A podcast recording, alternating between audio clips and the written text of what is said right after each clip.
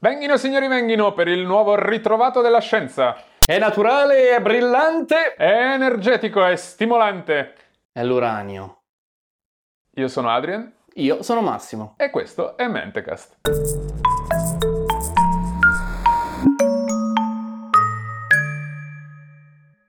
Allora Massimo ti leggerò una citazione di Laurent Alexandre, che è uno scienziato ed è un divulgatore che ha detto una cosa abbastanza interessante. Nella storia dell'umanità nessuna scoperta o invenzione è stata messa da parte per non venire mai utilizzata. Questa è la cosa più banale che io abbia mai sentito. Però è molto vero e lo scopriremo oggi. Ma mi dai un attimo una lettura un po' più definita perché non è chiaro quello a cui vuoi arrivare che quando una cosa viene scoperta, anche se non la si comprende a fondo, tutti quanti in un qualche modo cercano di cooptarla e farci qualcosa e combinarci qualcosa. Okay, e questa è un po' una caratteristica che eh, ci caratterizza noi anche come esseri umani, come specie umana, perché ci lanciamo spesso in delle avventure che era meglio che non ci lanciavamo.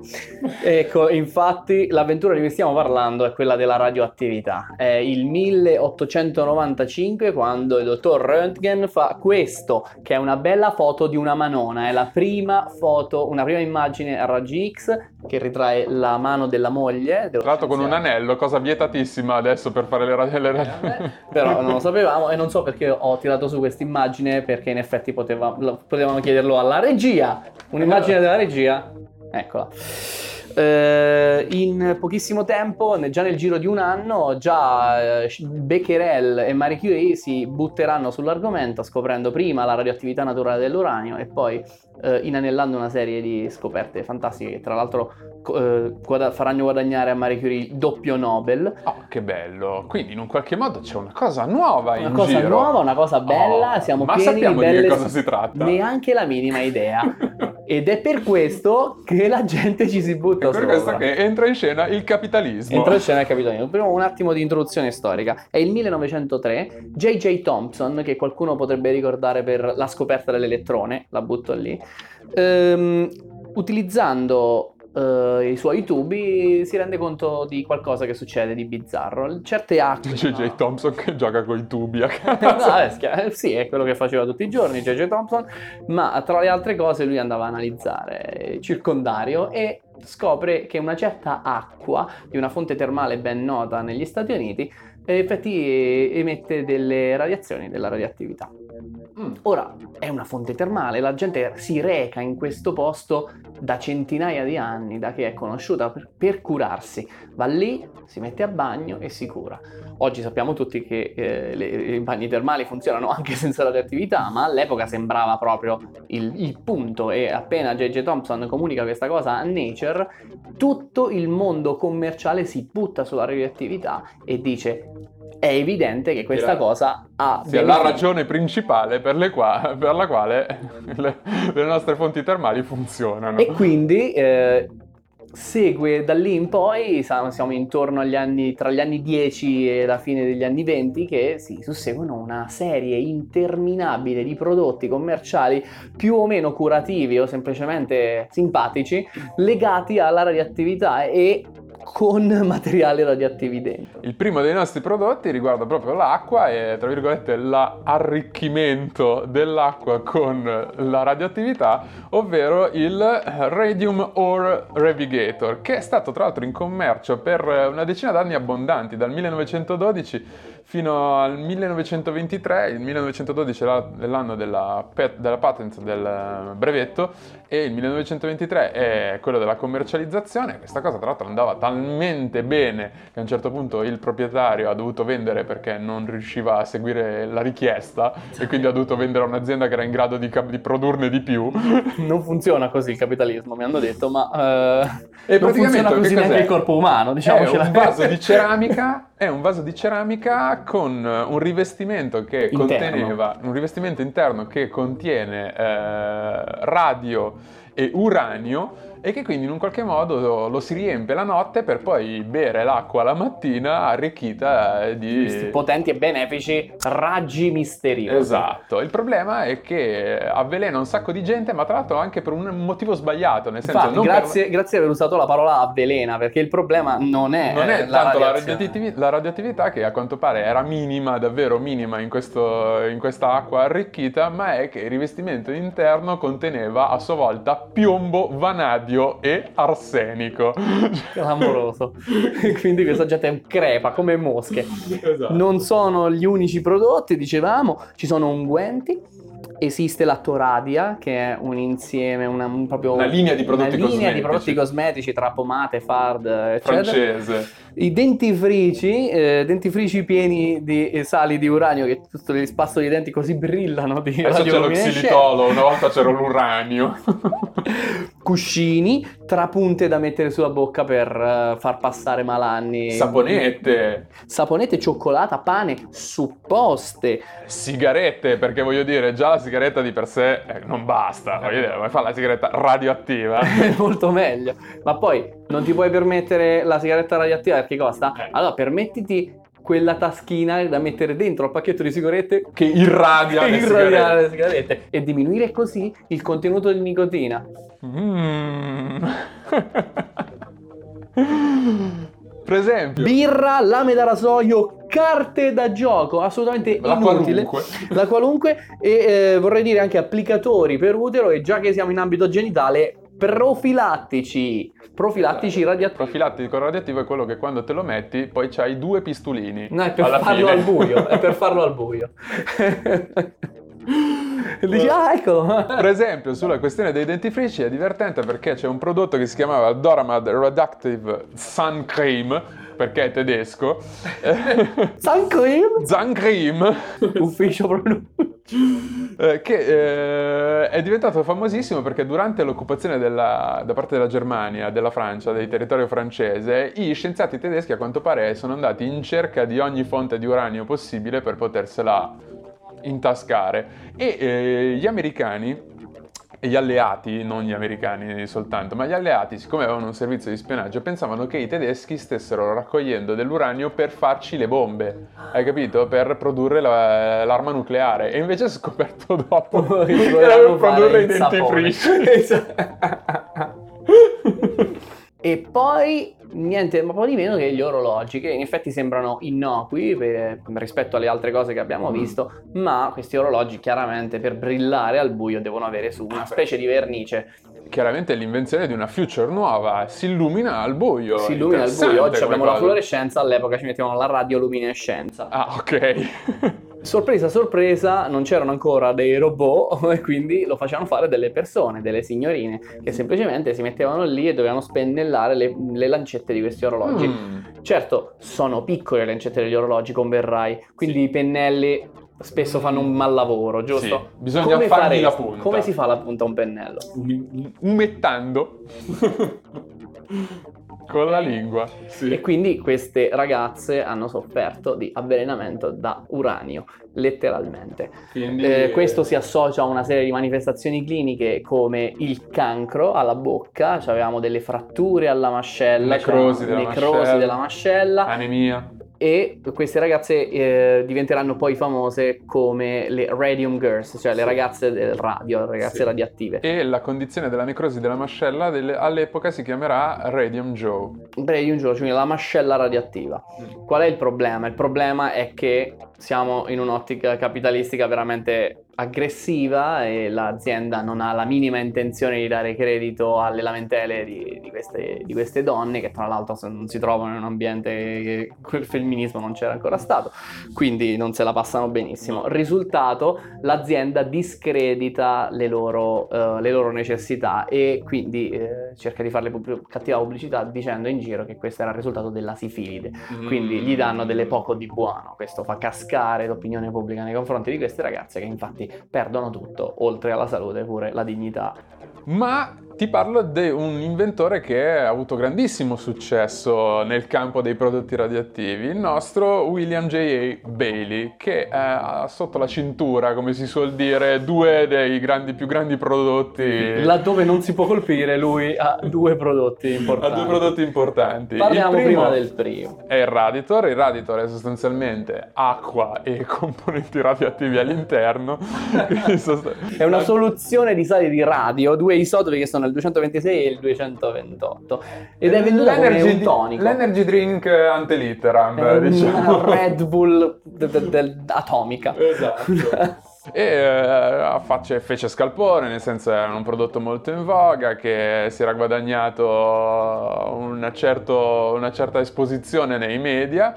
E eh, tale Eben Byers, golfista ricco, magnate americano, se ne faceva una vera e propria panza di questa roba, se ne beveva a litri.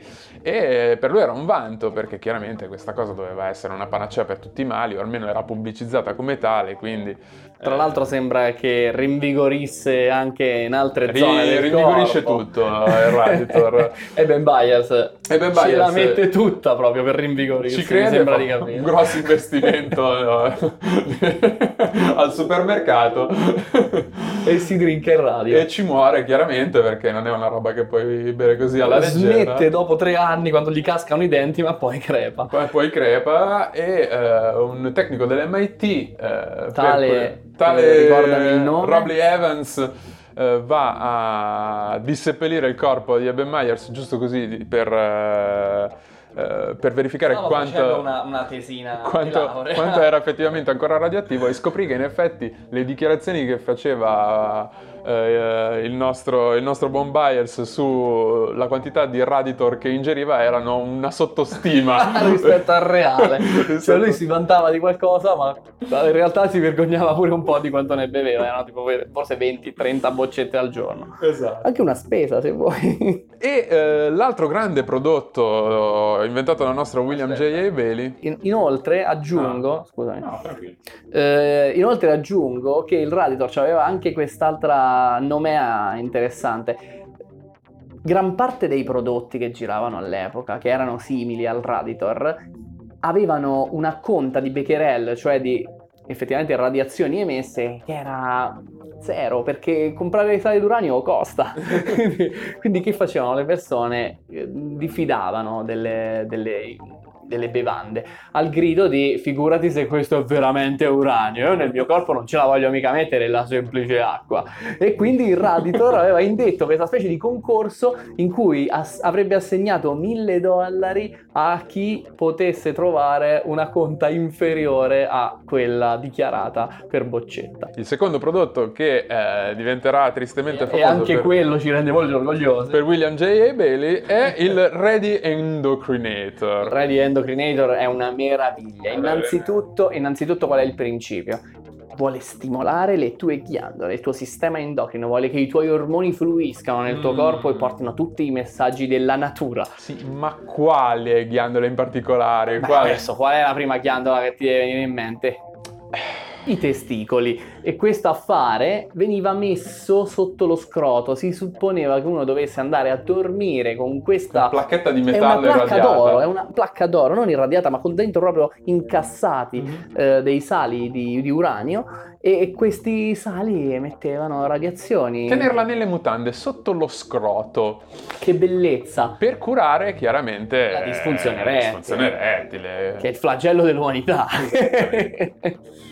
Insomma, il risultato curava questa cosa? guarda, non lo so perché non sono andato a verificare i dati, ma se devo fare una stima, secondo me Io sarei più curioso di vedere come stavano i figli di queste persone, tuttavia.